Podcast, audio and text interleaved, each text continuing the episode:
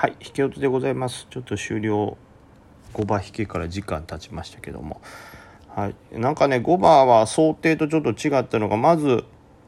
えー、まあ日経平均が強かったですね。もうちょっと崩れるかなと思ったんですけど崩れずにじりじりと上がっていく形でうんこんな強いなんだなということで。これならもっと警戒せずにガンガン攻めてりゃよかったなと思いましたね、えー、それ以外ではですねあと田村製作所が5番ねめちゃくちゃ伸びましたね、まあ、引け前にこう売り崩されて最後ちょっと下げて引けっていう感じでしたけどすごい攻防でしたね。これも出来高もとんでもないでしょこれ。5700万株ということでこのねおとといていうか2営業日前昨日とこうかなりの高出来高でしたけどそれをもう一歩超える出来高ということでね。でまだこれ売り金にもなってないのかな。すごいね。これだから上がれば上がるほどそれに対して空売りしようとする動きもあってさらに、伸びる可能性もまだありますね。これはちょっと驚きです。で引け後ちょっとね、まあ、の話前後しないですけど日経平均の方先物の方は一瞬崩れたんですけどね2万8590ぐらいまで行ってまた戻ってきたという感じですね。まあ、戻ってきたって言っても完全には戻ってないですけど結構また強い今上昇圧力というかで上に登ってきてますけどね、まあ、これどうなるかなという感じこれでまた高値とか言ったらかなり強いですけどさすがにそこまではいかんかなと想像してます。まあ、ダウの動き次第でしょうけどねなんかダウが今週に関してはいろいろ要人の発言というんですかがいろいろ迫ってるみたいなんでその辺は注意ですけど、まあ、そればっかりはねどう予想もできないことですから、ね、これむずいよね。だからといって警戒してポジ減らしてたらなんかそれでバッと上げられたりとかしたらねまだ機械損失ですから。まああるとしたらまあいろんな銘柄がある中でまあそういう発言で多少指数が上下しても大丈夫だろうっていうところだけをはい攻めるということしかないのかなと考えております。ねこれだから結構うん強いな日経。うんまあ、昨日が弱すぎたっていうのもあるんでしょうねダウがあんま下がってないのにもかかわらず日経だけずる下げでしたから。はい、という感じかな。でまた明日もね IPO が3つあるんですよね3つ。何やったっけなさっき調べてたんですけどね。はい、IPO がドリームベッドアイドマホールディングスアイパートナーズフィナンシャルということでこの3つが上場という感じですね。まあ、今日上がった IPO に関してはあんまりこう人気がなかったのかねほぼほぼどれも公募割れですかね多分ねでその代わりにエンジンが再評価されてその資金が集まって S 高っていう感じですからまあ、似たような動きが出るかもしれないですね。パッと見た感じだとドリームベッドに関してはあのねあんまり業績も過去5年分見てますけどもそこれほど伸びてるわけでもない。売上高はね伸びてるんですけどね。っていうことを考えてあまり人気化する感じはないかなと思います。ロックアップはねしっかりあるんですけどね。はい。となるとあと2つじゃあ次。アイドマはどうだと。アイドマに関して言うとこちらもロックアップはかなりしっかりされてると。でアイドマはちょっとね人気でそうですね。これだけ見るとえー、成長性がすごいありますしまあ過去5年分の業績に関してもえー、まあ単純にね、えー、経常利益から言いますと2000万7000万8000万1億2,000万2億とこういい伸びをしてますからこれはちょっとはいなんか夢夢ドキドキワクワクっていう感じがあるからこれ伸びるんじゃないかなと。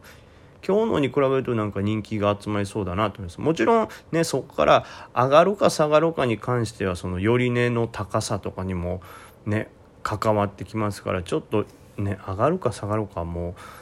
すごい人にしか分かんないでしょうけどまあ人気は出そうだなと思いますね。で、えー、もう一つは、えー、このもう一つ、アイ、アイパートナーズフィナンシャルということで、これはねまずちょっと驚きなのがマザーズ上場なんですけど吸収金額3.4億とかなり小型の案件ですね。はい。なんでまあ株1株当たりの希少性はすごい高いなという感じですかね。で、えー、こちらもロックアップはもう全体にしっかり90日とあるのでまあ安心、まあ、この辺もねあんまりジャブジャブしないんでねあの株の希少性は高いですよね。まああとは業績データですけど経常利益に関しては5年前から赤字で、え次3000万、え1億2000万、え5700万となって今年が700万としてガクンとちょっと下がってるんですよね。まあ、売上高自体が上がってるんで、まあ、これ何でしょうね何かしらのこの、えー、あれですかねこの、まあ、コロナの影響とかもあるんでしょうねこの2000年がガンと落ちてるのが。まあこれが世の中の景気が戻ることで、まあ、回復ということも考えられますからそういう意味ではこれ小型なんでまたこれも人気出そうかなと思うんで。まあ、明日の上場のアイパートナーズそしてアイドマ、えー、どアイドマってねアイドマ MC もあるからこれなんでこんな近い名前にしたんやろな。まあ、しょうがないんかそれは、えー、ドリームベッドとありますけどこの中だとまあアイパートナーズとアイドマに多分人気は集まるんだろうなという印象ですねはいなのでまあ今日のように例えば全部がドボンしたことによって他の今までの IPO に資金がガッと集まるという展開はちょっと考えにくいかなと思います。あとこの2つに資金が集まってしまうということは今日よりもより他の小型とかはいえーまあ、材料系っていうのはちょっと伸びが甘くなったりとかね、まあ、上がるものの戻してくるっていう率が高まるかなと思いますこっちにこう注目が集まっちゃうんでね。はい、で、えー、もう昨日からというか今日か。今日からも始まってますけど今日明日そして明後日も4つ上場あって、え金曜日も2社上場ということで、まあ、いわゆるもうラッシュもラッシュに足を踏み入れてますんでどうしても明日以降というか、まあ、今日からでしょうけど今日はたまたま IPO のその他の人気がなかったのと、えー、まあ、地合いが良かったのもあってね小型とかも結構活況でしたけど明日以降に関しては小型株材料の跳ね上げっていうのがちょっと弱くなる可能性があるんでそれを考慮した立ち回りにしたいなとまあ今日小型活況といってもマザーズ1400億しか売買代金ないんか。まあという感じまあ今日もそうかそうかそうですねある程度材料の小型とかなんか、まあ、いわゆる半導体とか海運とかテーマ系に沿ったえ小型っていうのはバッと上がってましたけどそれ以外の小型ってよくよく考えたら昨日下げたもあんま戻してないですね。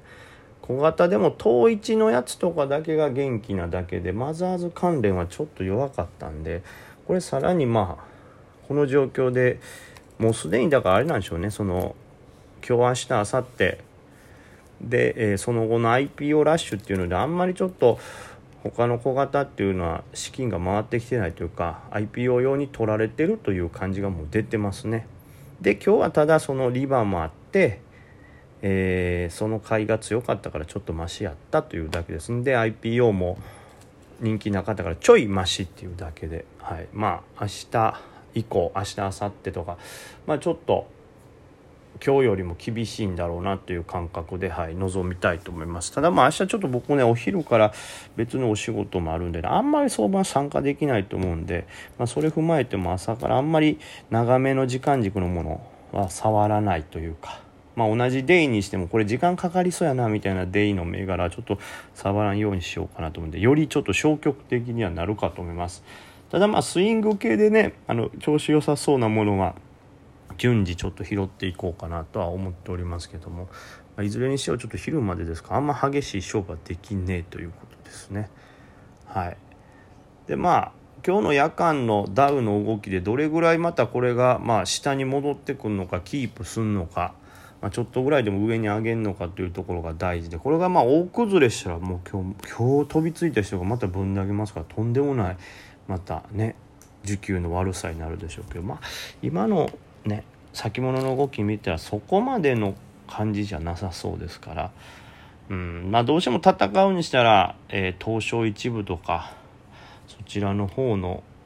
案件になってくるのかなはい。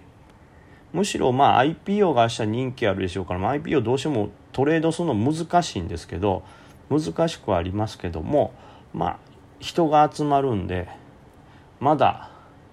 こうねなんとかなるんじゃないかな。結局人が集まらなかったらまあねテクニカルがあまり作用しないみたいなことを前もねこのラジオで喋ってましたけど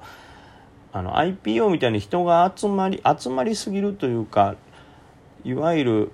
すごい流動性が得られるとこには逆に大量に資金を入れれるということで超大口まあ超と言ってもあれですけど大口が入ってきてねそれの一撃の上で荒い値動きになったりもするわけです。短期トレード系の大口がいっぱい入りすぎて